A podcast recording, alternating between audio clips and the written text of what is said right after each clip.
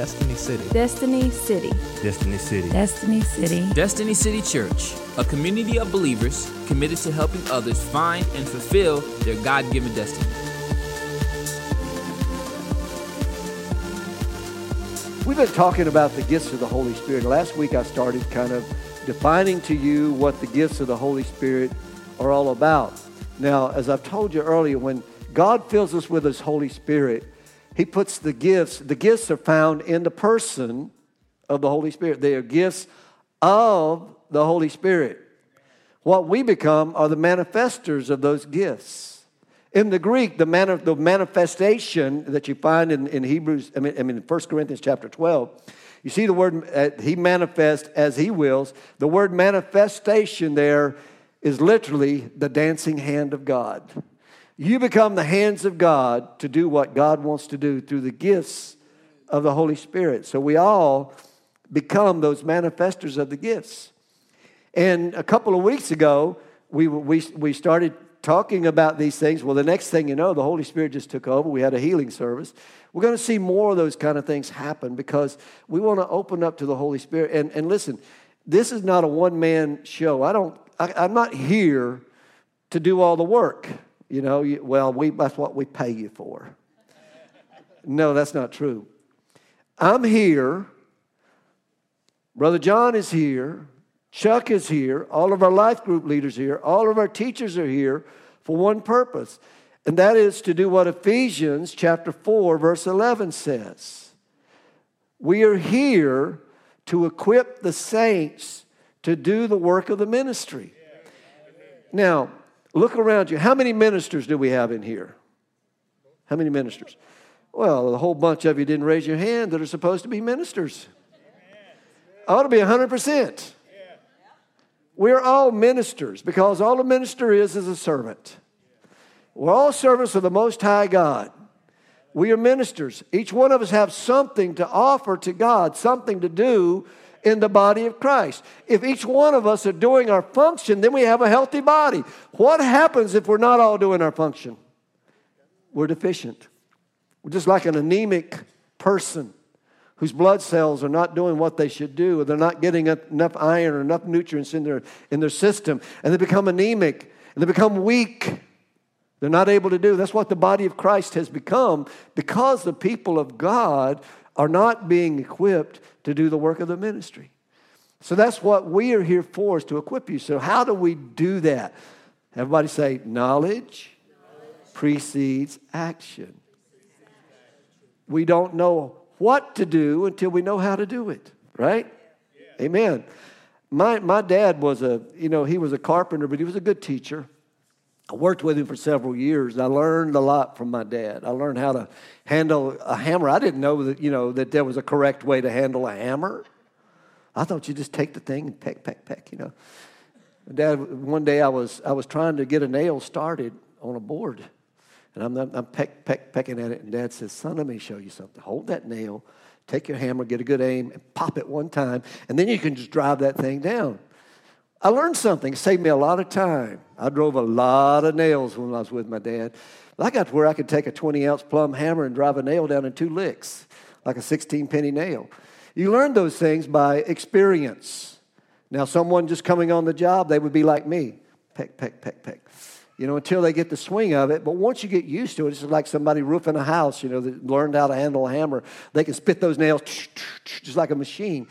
Why? Because the reason of use They've learned how to do their job. Well, then we got to learn how to do our job. But before we can learn how to do it, we got to learn the principles involved in correctly using those gifts. One thing I've learned too is, you know, when my boys were little, they were always intrigued, and I think this is normal for everybody. If you've got a power tool sitting out, you learn as a father never to leave it plugged up because of the natural curiosity of a child is to come and grab that power tool. And you never give a four year old a skill saw that's plugged up. You don't put power tools in their hands. Why? Because they're not mature enough to handle it. They don't know how to handle it. They don't know the principles behind the operation or even what it's for. And so it is in the body of Christ. We don't know how to use the gifts until we know what the gifts are and understand their function. Okay? Now, how many have had people come and they prophesy to you, this is a prophecy? Well, a lot of times what we determine as prophecy isn't prophecy at all. It's a word of knowledge or it's a word of wisdom. Sometimes it's a lie of the devil. but we got to be willing, we got to know how to discern which is truth and which isn't. And how do we know until we know the Word of God, until we begin to get the Word of God, because that's our standard. That's what we govern those things by. A lot of damage has been done to the body of Christ by the misuse of the gifts of the Holy Spirit. I've been to some holy pandemonium churches. You know what I'm talking about? There's a lot of emotional outbursts, a lot of things going on which may look on the surface to be spiritual, but it's nothing but soulish at the foundation of it. Because if we do something that only stirs the emotions and doesn't minister to the spirit, that's a soulish thing. Anybody ever been in those kind of things? There's a lot of hooping and hollering and everything else, and as soon as you walk out the door, it's all over. I remember one time we were when I was a youth pastor, we were having our meeting because I was I was asked to be on the on the statewide leadership team. And every year we would get together and we would plan our calendar. And I remember we sat down and the district's uh, youth representative gets out his calendar and we go down the list of things and we get to the youth camp. And he said, All right, now we're going to talk about youth camp. I said, Okay, let's talk about it. He said, How many of y'all are coming this year? I said, I'm not coming. He looked at me like I just blasphemed God or something. Because I'd taken kids to the youth camps before. You know, I'd been faithful to come and help them raise money and everything else. It wasn't, it, it wasn't cheap to take a, a child to youth camp. And we would go and, and, we would jump through all the hoops and do all the things, you know, and, and play all the games. And then we'd get together at night and we would, you know, ham it up and have a glorious service. And the kids would be laying around, slain in the spirit on the floor and all that stuff and all hallelujah and this good stuff. And as soon as we would load up on the van and we would drive away from the camp, it's like you look in the rearview mirror and that's the last it was said of it till the next year. Nothing lasting took place. It was all just a bunch of emotional stuff that happened. And so I told him, I said, look, man, I'm, I'm not going to help my kids raise money and, and bust our keister to try to raise all this money to come to camp and we do all this stuff and we tell the kids this is what you ought to be doing. You ought to be going out witnessing. You ought to be doing all these things. And we tell them all the things they should be doing but we don't tell them how. We don't show them how he said, Well, what do you recommend? I said, I think that we ought to load the kids up rather than taking them out in the middle of the bushes somewhere away from everybody else.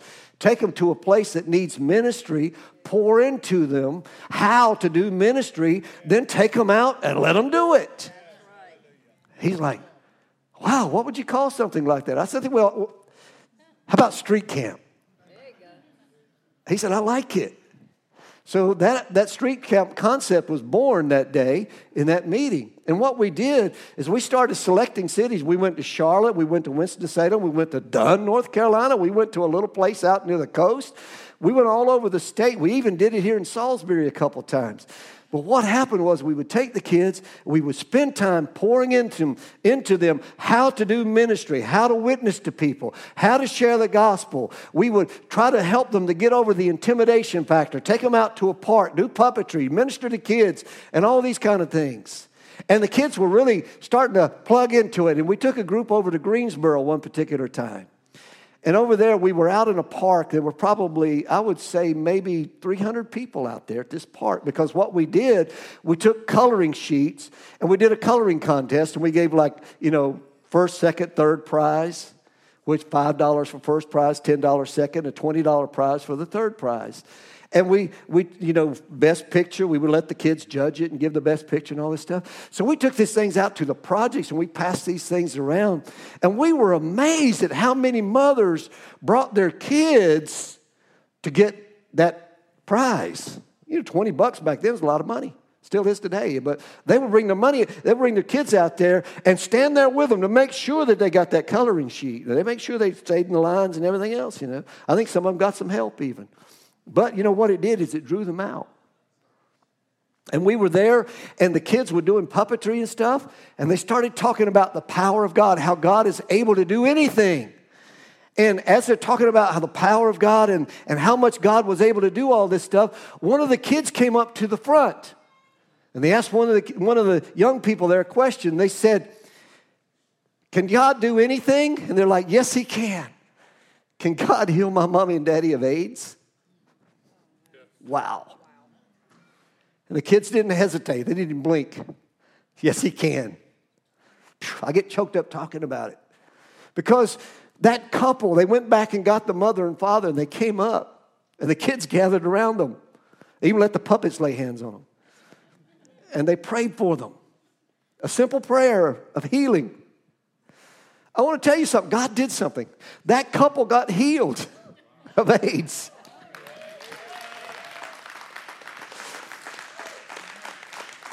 That couple got plugged into the church. We were, we were rep, there representing one of the churches there in Greensboro. That couple got plugged into the church. They brought 30 other couples from their project, from the projects, from the, from the housing project they were in to the church, got plugged into the church. That's not all we saw.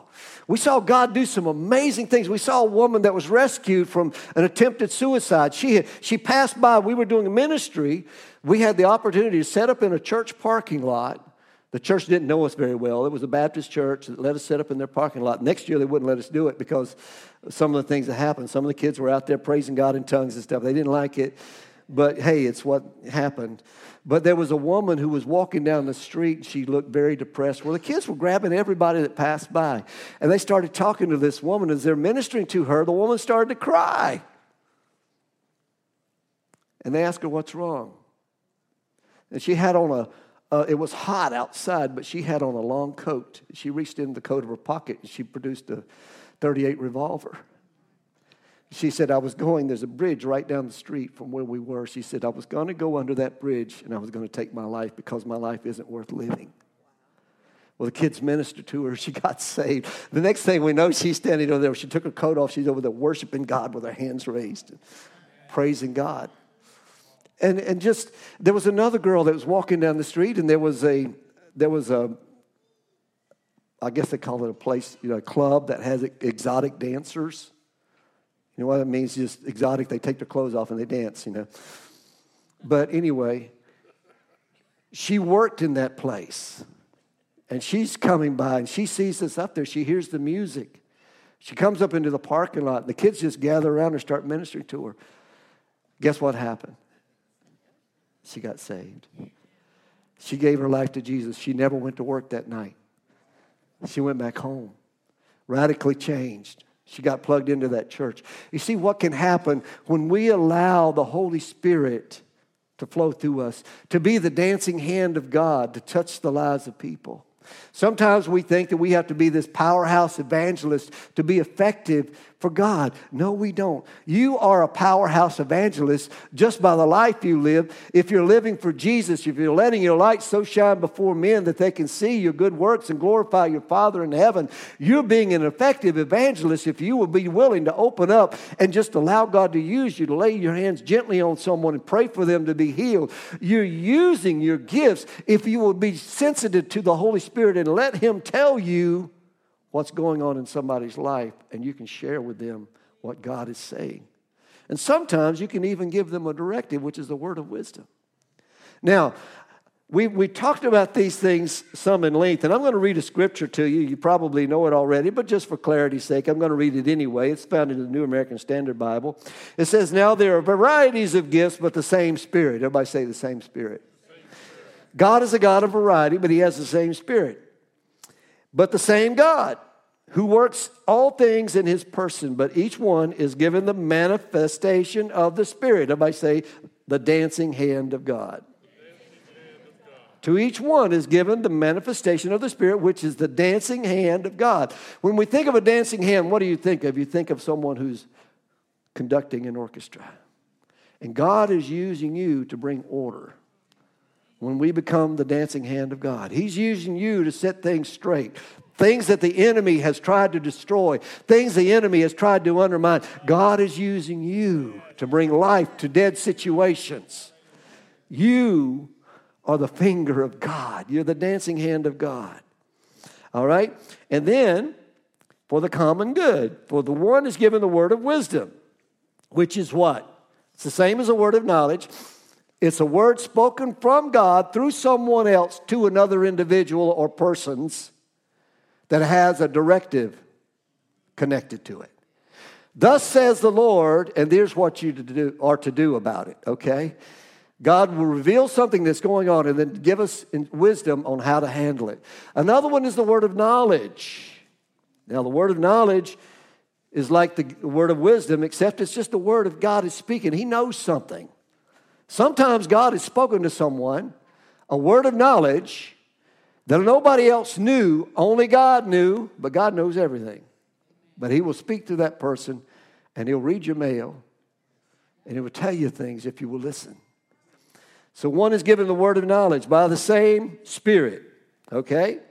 And to another, faith. Now, we're not just talking about saving faith. You're saved by grace through faith, right? You have to have faith to believe God in order to be saved. But we're talking about that otherly kind of faith that happens when there's like a surge of faith and confidence in you that no matter what happens, God is doing something, you know? And you have those moments, you know, that it's, it's not like we just walk around and we just got this, you know, Paul had that experience in Lystra where there was a man who was sitting and listening to Paul preach. And we don't know how long he had been preaching, but this man was lame in his feet. And God and Paul, all of a sudden, it's like the Holy Spirit spoke and said, That man has faith to be healed. And he says, I perceive that you have faith to be healed. Stand up, be healed in the name of Jesus. Stand up and walk. And he did. See, God was speaking. There was a word of knowledge from Paul that man had faith to be healed, but the word of faith or the, the exercise of faith was in that man. He had faith to be healed. There are other times when, when faith has, has arisen, and it's like Peter and John, when they're going into the temple, when the man was sitting there with lame feet. And there are several things that happen all of a sudden. You know, they've been going day by day, they've gone by the same man all the time. You know, I don't know how long they'd done that because it was their practice. Every day, the same time, go to the same place to pray. But this particular day was different than any other day. It's because the Holy Spirit spoke to Peter, said, See that man there? I want to touch him. And Peter stops and he looks at the man, and the man's like, Alms for the poor, alms for the poor. And he said, Look, I don't have any money. Silver and gold I don't have. But what I do have, I give to you. In the name of Jesus Christ of Nazareth, rise up and walk. Now, the moment he did that, there were seven things in operation, right? First of all, was the gift of the word of knowledge. I perceive, you know, you that I don't have any money, but God's getting ready to do something for you. All right? Now the word of knowledge is in operation. Now the gift of faith. Silver and gold I don't have, but I got something that you need. I'm going to give it to you. Now, faith also in that man, in the name of Jesus Christ, rise up and walk. He could have resisted. He could have pulled his hand back and said, I'm not getting up, man. You're going to ruin my thing here. I got it going on, bro. I'm, I'm collecting, okay? He didn't do that. He stood up. So the gift of faith and the working of miracles. There was a miracle took place because it said his ankle straightened. And the man who had never walked before in his life all of a sudden began leaping and dancing and praising the Lord. You see, all these gifts were in operation, but who was it that was doing the operating? Well, there was, there was a concert going on. The dancing hand of God was happening. Because that man, when he looked at Peter and John, he had faith in what God was doing through them. But they had faith that God was going to use them, right? So we see there was a concert happening. All of, all of those things working together. And God was doing something. So that's how it works. That's how God works. And then we have, you know, we have those, those different gifts, and they're characterized, they're categorized as revelation gifts, which is the word of wisdom, the word of knowledge, the discerning of spirits. Then there are the power gifts, which is faith, the working of miracles, the gifts of healings, the gifts of inspiration, prophecy, speaking in other tongues, and interpretation of tongues. I'm not going to go through all these things because we did that last week, but I'm going to pick up where we left off. And I think that we had stopped at the gifts of healings. Everybody say the gifts of healings. Notice I said gifts of healings. It's plural. not singular. Because if it was the gift of healing, you could go around and say, Well, I have the gift of healing, be healed. And we could go empty out the hospitals because we had the gift of healing. No, it's the gifts of healings that are manifested at different times in different places by different individuals. Some people receive the manifestation of the gifts of healings for themselves just by standing on the Word of God and trusting God. I think about Kenneth Hagin, Dr. Kenneth E. Hagin, who, who had, had, a, had a heart defect in his body and wasn't supposed to live past his 17th birthday, but he learned by reading the Bible. Nobody else would told him because when he would talk to his pastor about healing, he would tell him that was for then and not for now. That was for those days, but we don't need that because we got the Bible now. If you die, you're going to go to heaven and everything's going to be all right. But he didn't see it that way because that's not what the Bible said. And so Kenneth Hagin, through reading the scripture, learned that by his stripes we were healed. He learned that what Jesus did, he did it not because of, of him or what he needed, because of what we needed. He was wounded for our transgressions, he was bruised for our iniquities. The chastisement of our peace was upon him, and by his stripes you were healed. And he says, If he are healed, that's me, I are one. What he read in 1 Peter chapter 2 verse 24 it says that who himself bare our sins in his own body that we being dead to sins might live unto righteousness and by whose stripes you were healed. He said that's me. And when he read in, in, uh, in Exodus chapter 16, verse 36, and it says, I am the God that healeth thee. When he saw that, he says, I am the God that healeth thee. He said, I'm thee, I'm me. And when he saw that Jesus, you know, whoever they brought to Jesus was healed, he had compassion on them, he healed them all.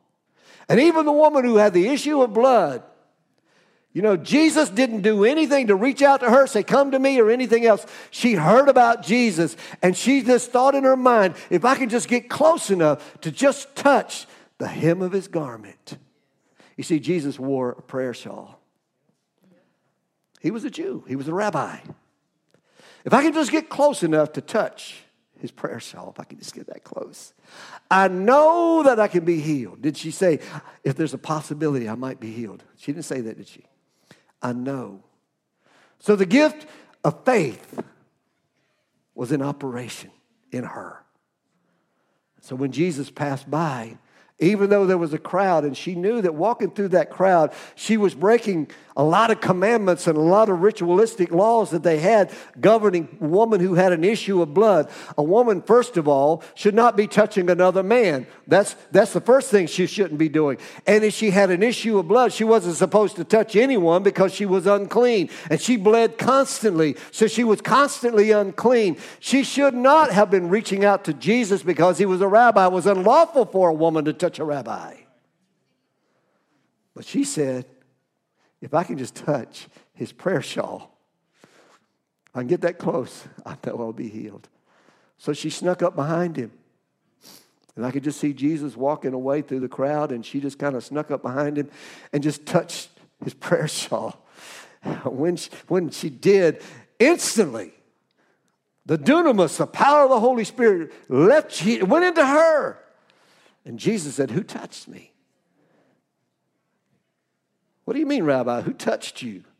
Look at look around you. Look at all these people. We're being pressed in on every side. And you ask who touched you? He says, Somebody made a withdrawal.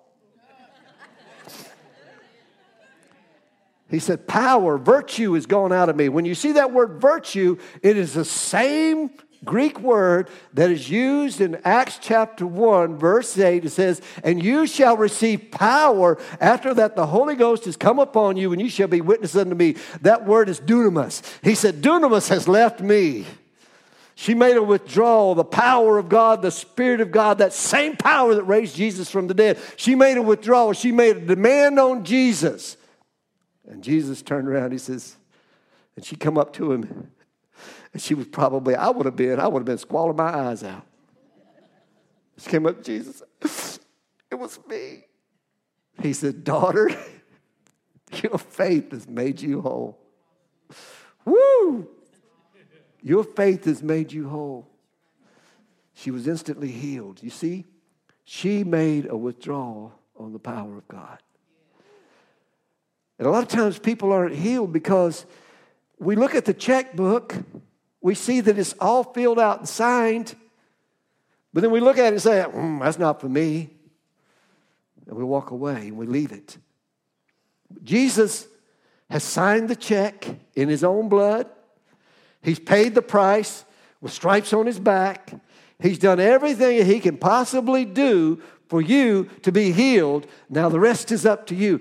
This woman went to him in faith, believing that if she could just touch him, she would be healed. Where are you in your faith? Well, we come sometimes and we'll say, Well, if somebody, God, if you'll set things up, if the person over on the right hand side, sitting two rows from the back, will come over and lay their hands on my head and not on my shoulders, put them right here, Lord, then I might be healed. And that's kind of the way we size things up, right? It doesn't work that way. It's when we have faith to receive what God has for us. Faith releases the power of God. And so here, here's the word for gifts of healings. Let me, let me give them to you, okay? It is the charismata lamatan. Charismata, oh, Ematon, charismata, ematon. It means gifts of healings are plural, the events of healings themselves which sick, sick persons receive. So we see the charismata. Charismata is the outflow of the goodness and the power and the graces of God. That's what brings the healing. How many would say God's a good God? All right. People ask all the time, You think it's God's will for me to be healed? No, God wants you to be sick. I mean, it was all a show that Jesus did. It's just so we could have the passion movie and stuff, you know. Nah, he didn't really do that for you. I mean, he did it for that person, but not for you, right? No, that's not the way it works. He did it for all of us.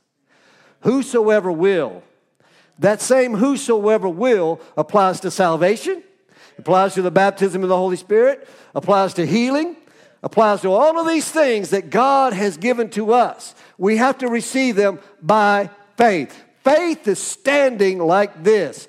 Faith is the substance of things hoped for, it is the evidence of things not yet seen. Faith is, everybody say, faith is. Faith is. What is faith? It's the substance. It is the substance. But I don't see anything. I don't feel anything. You don't have to. Faith is. But, but, but, but, but what? You know, get over the buts. Faith is. It's not faith is but. It is faith is the substance of things hoped for. It is the evidence of things not yet seen. And sometimes the enemy will begin to plague our minds. Well, well, well, well, well what about? What, uh, what about? And he clouds our thinking so that we don't connect with God in the area of faith. Healing, the gifts of healings. Now, that's why God needs someone else sometimes. When we stand weak in our own faith, God will use another person in order to increase our faith. Why? Because where two or more are gathered in my name, there am I also in the midst. If any two of you agree on anything that you ask of the Father in my name, I will do it. Sometimes it takes more than one, sometimes it takes two, sometimes it takes a crowd. I don't understand that. I just know that when I when I was diagnosed with hepatitis C and and I was praying about things. I didn't know which direction to go, man. I was lost in the fog, and I'm, first of all, I'm confused as to why I had the disease in the first place. I mean, I'd, I'd done some stupid things when I was a teenager and, and all of those things, and I thought all that stuff was behind me. And 25 years later, I find out I've got hepatitis C as a result of the stupid things I did back then. I'm thinking, God, are you trying to punish me or something? No, it's just, listen, everybody say this with me. Every deed sows a seed. I sowed seed in my grass last fall. I noticed the other day that some of it's starting to germinate and come up. This is seed I planted a year ago, but it's just now starting to come up. Sometimes the germination process takes different times, different ways, and sometimes it doesn't manifest. I think the germination was taking place a long time ago. It just took a long time for it to break through. The same with this thing that was in my body. I didn't know it was there. And when I talked to the physician about it, he said it can lie dormant in your system for decades and nobody will ever know it. Then all of a sudden it'll manifest itself. I was like, wow, because I, you know, I was ready to, I was ready to tell somebody crazy when they told me that I possibly had the disease. And when I found out I had it, I was like, oh man.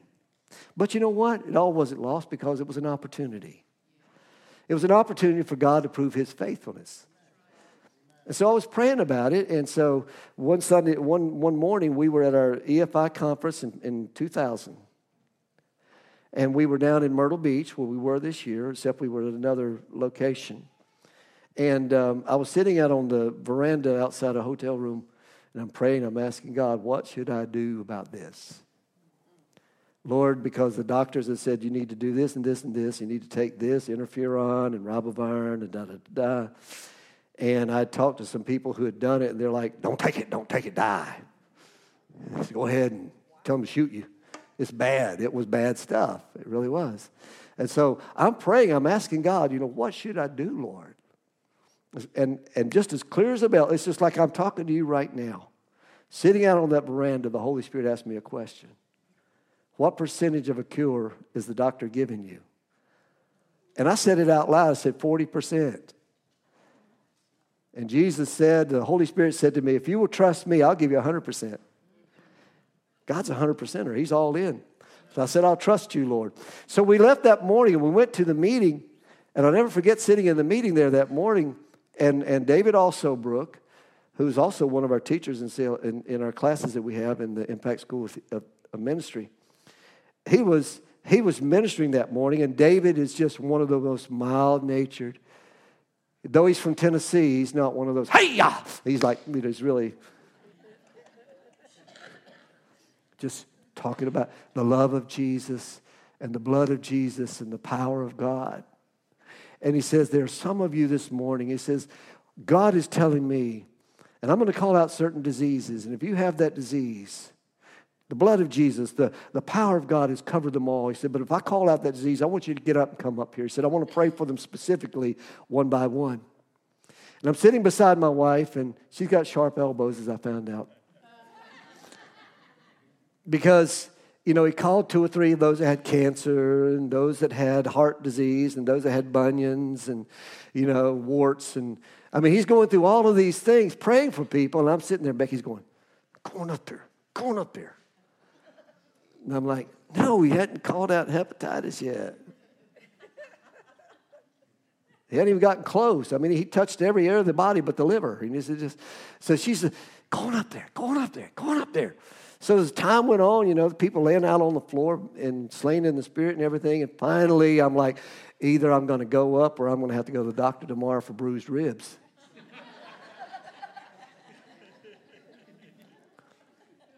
So I got up and I went up there, and she's good about that. She, she hears from God sometimes, and I'm stubborn. So she has to help me. So I go up there, and, and David asked me, what, what are you up here for? I said, Well, you didn't call it out, but I'm here for hepatitis C. It's no problem. And he, he, I don't can't remember what he said now. But David just reached out. He didn't even touch me. He said, Be healed. Just kind of did like that. And I'm not kidding you. It felt like somebody just took me and picked me up and went, just dropped me on the floor. But I didn't hit, I mean, it's really like a feather. And I just laid on the floor. It's like I couldn't get up if I wanted to, but I really didn't want to because such a sense of peace came over me. And it was like I could feel hands at work inside of me. It was just felt like gentle touches inside of my body. I knew something was taking place.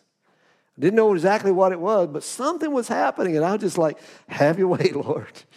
And I just laid there for the longest time. I don't know how long. You know, sometimes it seems like an hour, but it might be 15 minutes. And You might think it's 15 minutes, it might be an hour. I don't know. It was just a while. But I laid there until I could get up. And I finally peeled myself up off the floor. And I come back. My wife says, You know, what happened? I said, God did something. I don't know what it was. Well, a couple of months later, I had to go in for a test and I had to have a biopsy. Anybody know what a, liver biopsy is like? In the old days, they don't do that anymore. Thank you, Jesus. They have another method now. They have sort of a sonogram type thing. It shoots like a thing. Uh, I don't know, echocardiogram, whatever, doodle doodle hickey doodle. I don't know what they call it, but it measures the scarring in your liver. But back then, the only way you could determine scarring in your liver was to go in with a needle about that long and, and go all the way into the liver and pull out a piece of it, you know. And it was a, lot, a whole lot of fun. And uh, so, anyway, I had to go get a liver biopsy. It was the second one. The first one, when they did the first one, I had scarring in my liver, which was about, you know, on the level of, a scale of one to five, I was a four and a half, which is pretty bad. You're, you're getting ready for them to start looking for another liver to put in you. And so, I had the second biopsy done, and when we got the results of it, Becky went with me to the doctor's office, and we go in, and come to, you know, she, she went through my chart and everything. She turned around to me and she says, Now, how long have you been on the treatment? And I said, Excuse me? she said, How long have you been on the treatment? I was like, What, what treatment? She said, You know, the treatment. I said, I haven't been on any treatment. She says, You haven't? I said, No. She said, Well, it's changed. I said, What's changed? She said, The scale has changed. I said, What are you talking about? She said, The scale. I said, What scale? She said, You're on a scale from one to five five being the worst, and you were at a four and a half, and now you were down between a one and a half and a two,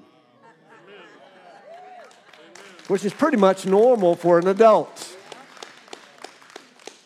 And she said, You weren't on any treatment? I said, No. And so, uh, you know, there's there's a whole lot more to the story there, but I don't want to take the time to do it. But to tell you that God touched me. And then, you know, my, I went back to my doctor and he said, Well, we got some time now. He said, We got some good things going on. So, long story short, over a, a span of from 2000 to a couple of years ago, which, judging by where I was when they discovered that I had hep C till that time, I should have been in heaven a long time ago. But God has something for me to do, and that's why I'm here. But I can stand before you to tell you today that, that through God and through this wonderful doctor that he sent me to, Dr. Robert Reindaller, who put me on the Harvoni treatment, I am totally healed of any hepatitis C in my body. Yes. And my liver is making an amazing recovery. Amen. So God is a healer. God heals in a lot of different ways in the book of, of, uh, of, of, of Second Chronicles, Hezekiah the king had an ailment. He had a boil that came upon his body, probably was a cancer of some kind. And God told him he was going to die. He sent Isaiah to him and told him, you got 50, You're going to die. And so, you know what he did when he found out he was going to die? It says he rolled over into bed, he turned his face to the wall, and he prayed. And God, he said, You know, God, I need you to heal me. I'm needed here. He talked to God. And God said, I'll touch you. He says, Can you give me a sign? You know what that sign was, don't you? Yeah, made the sundial go backwards and all that stuff. God gave him a sign, but God also gave him 15 more years of life to live. You know, God's going to give me a whole lot more. You know, y'all going to be looking at my ugly mug for a long time. But God is a healer. That's what I'm telling you. He is a healer. And the gifts of healing are available inside of you. If we will allow the Holy Spirit, just be open, be ready, be available for God to use you. Now, God's not going to, you know, just just at random say, you know, touch this person, touch that. You know, we can heal for, we can pray for everybody. I would encourage people to do it. You know, but not everybody's going to get healed. There are a lot of factors involved in, in people's healings. I'm going to give you one of the factors that involved in healing, and, and, and Jesus uh, healed a blind man, or, and, and we know that when he was healed, that uh, well, not the blind man. I'm talking. Um, let me let me back up a minute. I got my stories mixed up. The man who was who was by the pool of Siloam, and God, you know, when Jesus came and and he'd been lame and, and he couldn't get into the water. An angel would come down, trouble the water, and this man would try to get in. And Jesus saw him and, and he says, he says, you know, what, what would you like? What can we do for you? He said, I'd like to be healed. He said, Well, why can't you be healed? He says, Because every time the angel comes down to trouble the water, someone else gets in the water before I do. I've been laying here all a long time frustrated. And you know, Jesus touched him. He says, Well, I tell you, just take up your bed and walk. So the man took up his bed and walked. He made a lot of Pharisees mad because it happened to be a Sabbath. It's another story in itself. But the man went away. And so the Pharisees are asking this man, What happened to you? Who healed you? He said, I don't know. All I know is I was laying by this thing, and this man comes along. He tells me to take up my bed and walk, and I did. Well, who was the man? I don't know. I don't know who he was. He didn't tell me who he was. I just did what he told me to do, and I got healed. Later on, Jesus came back and he saw this man. And Jesus talked to him and said, You know who I am. And he revealed himself to him. But he tells the man who had gone and told that, you know, the, the, been asked the question who he was. He says, Here's what you're to do. He says, Go and sin no more, lest a worse thing come upon you. The man went immediately and told the other men, the, the scribes and the Pharisees, who it was that healed him. You can see the attitude of his heart. Sometimes we're grateful for what God has done, sometimes we're not. And I think that man took for granted what Jesus had done for him because he went immediately instead of just by faith receiving what Jesus has done and walking away. He goes back and tells him, Well, he's the one. That man over there did it. That guy right there. And sometimes when God heals us and touches us, we don't take care of ourselves. And so when we don't, a worse thing comes upon us. God wants us to use wisdom when it comes to our healing. We have the gift inside of us. Some of the gifts of, of healing are, are, progressive, and some of them are immediate. Some of them are emotional, some of them are, are, are spiritual. But there are gifts of healing. This is a charism of faith on people, the working of miracles. And then there's, there's prophecy. Prophecy is speaking forth what God is saying. The word prophecy or to prophesy means to speak forth. And to prophesy is to say what God is saying and it always has a purpose that is either for encouragement, uplifting. Sometimes God uses prophecy as a warning, but not always. But those ministries are for the church. And then there's, there's the discerning of spirits. And that's where we understand through supernatural capacity whether a spirit is human or whether it's God or whether it's an evil spirit. The judgment of that spirit to know what it is. Not, not every spirit is, not every person is being controlled by an evil spirit. Well, they are. I mean, they're giving into the influence of it. But sometimes a person is absolutely possessed by an evil spirit. And that spirit has control of their life, like the young woman that followed Paul around in Philippi. And he would go around preaching and trying to minister, and she's following around behind him, yelling out, You know, hear these men, they're servants of the Most High God. And it sounded spiritual, right? But it was the wrong spirit. And finally, Paul turned around and cast the spirit, spirit out of her. So they had a judgment, a judging of spirits. And then there's the one that the churches probably have the most trouble with, and that's the gift of speaking in tongues. A lot of people just won't, they will tell you that speaking in tongues is of the devil.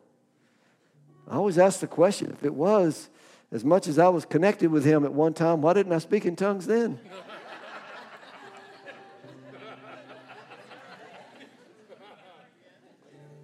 I did speak in tongues.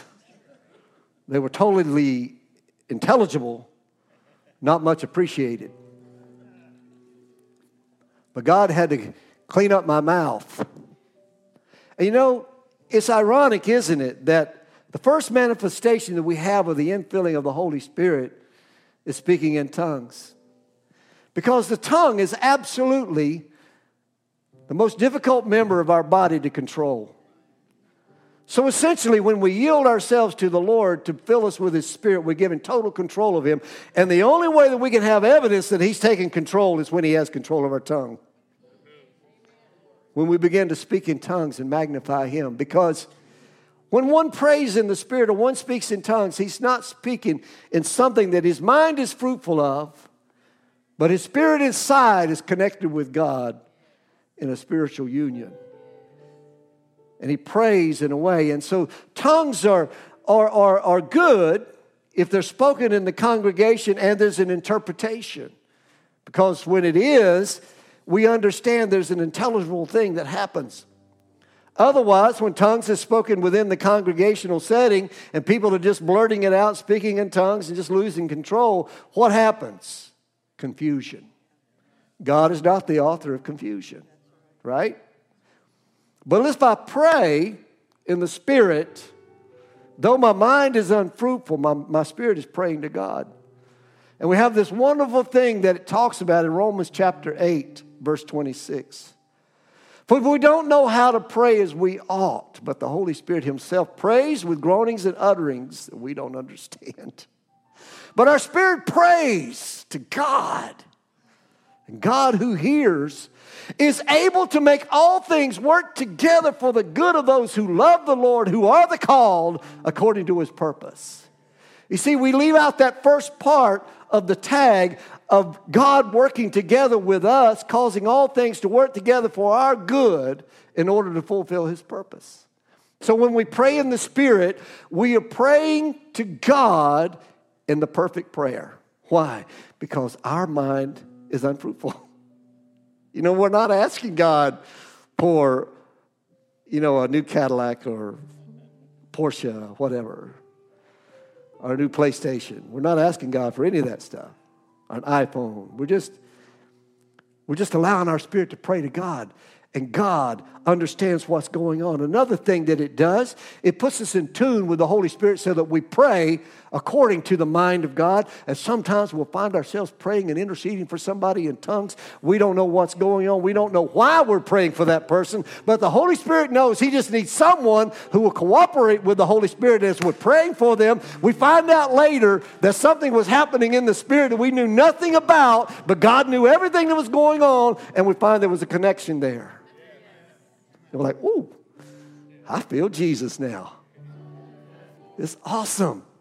You see how it all works together? We become the dancing hand of God. Sometimes we praise in the Spirit. Paul says, I will sing in the Spirit, I'll sing in my understanding also. How many of y'all ever been in your place? You know, your, your, your place with God, and you just, you're, you're singing, and sometimes you just forget the words. Sometimes you want to forget the words. You just start singing in the Spirit, just singing in the Holy Spirit. It's great. You know, you don't even have to wonder if the tune is good or not. And God's ears is beautiful as we sing and we pray in the Spirit. It is our it is our power place. It's our place where God connects with us. And we connect with Him in such a way that it's, it's utterly, it's not of this world when we're praying in the Spirit and we're talking to God. And it just allows God to just use us as an intercessor. Sometimes it's for us, sometimes it's for somebody else. We don't often know, but the Holy Spirit does. And how many believe that He's in control of everything? So why not just yield ourselves to Him and let Him do what He wants to do? There's so much more that I, I wish I could say, you know, sometimes in the congregation, when we have the, the interpretation of tongues, it's when God is, there's a God given inspiration to speak in the language of the hearers, to giving them the dynamic equivalent of what was spoken in tongues. How many have ever heard a message in tongues that was that long with an interpretation that was that long? Anybody? And we go, that's, that's not God because it didn't match.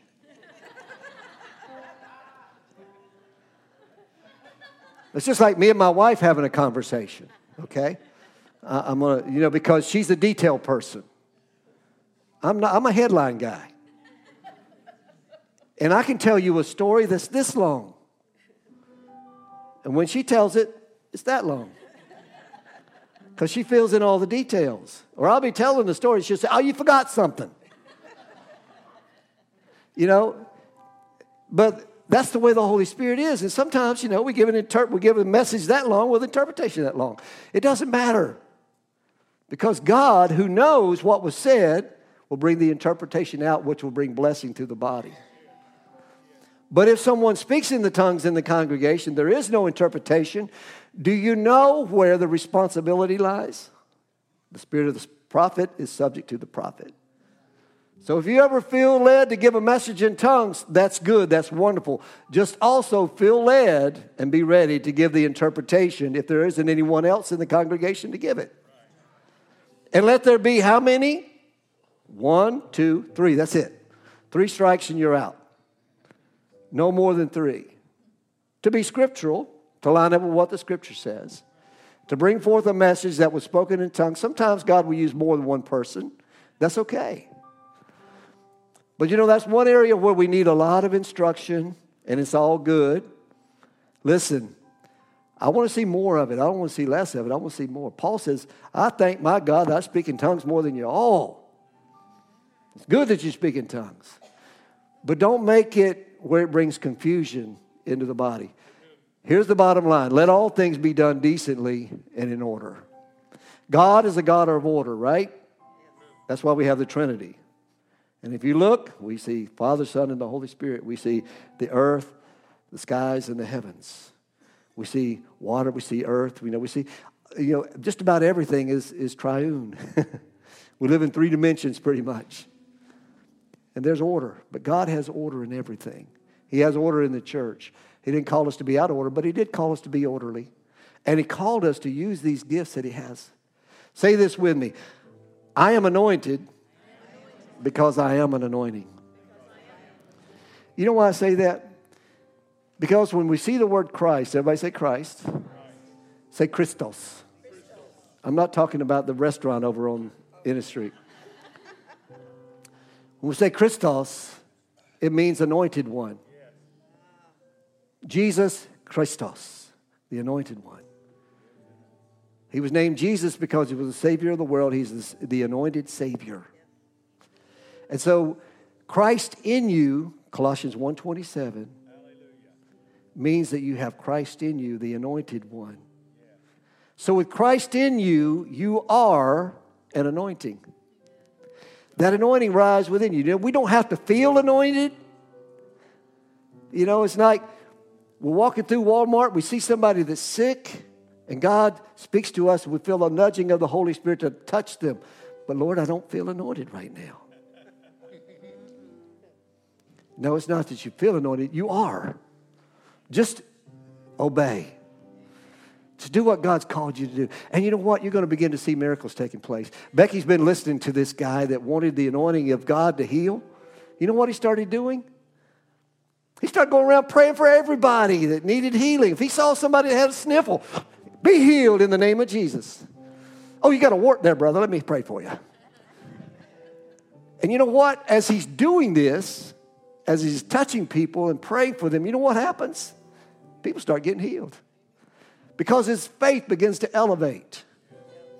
It's just like learning to walk. When you make that first couple of steps and you fall on your face, you don't stop and say, Well, I just wasn't destined to walk. You start walking. You get up, you start walking. I love what they say about Bethel School of Ministry out in, in uh, California. One of the things that you have to do before you graduate, you know what that is? One of the prerequisites for graduation is that you fail at least once. In other words, that you step out on the water and you sink. You, you make an attempt at ministry. You got to fail at least once because if you don't fail, you're most likely not trying. Amen? So let God use you as his dancing hand. If you will become the dancing hand of God, if you will become a manifester of the Holy Spirit, the gifts that God has put within you, you're going to bring order to your home. You're going to bring order all around you. As you learn to pray in the Spirit and pray in your understanding, as you learn to hear from God and to share what God is saying to someone else, even to speak for God into a particular situation, which will bring encouragement, strength to somebody else. Or God will use you to bring healing to somebody by the laying on of hands. But you know, the one thing is for sure that if you never practice those things, you'll never grow in them. You got to start somewhere. Amen? Amen. But God is faithful, God is patient, God understands. So I want to encourage you, okay? To seek God about these things. Listen, the gifts are in all of us because the Holy Spirit is in us if we've been filled with the Spirit. They're there, they're present. As we begin to become more and more filled with the Holy Spirit, that's why it tells us in Ephesians chapter 5, verse 18 pray in the Spirit. Pray always in the Spirit for all men in all places. As we pray in the Spirit, Jude 20, building yourself up in your most holy faith. We fill ourselves up with God, the more of Him. And that's what we want. The more of ourselves we fill up with Him, the more space God has to operate through us. You've been listening to Destiny City Church, a community of believers committed to helping others find and fulfill their God given destiny. For more information, visit us online at destinycity.org.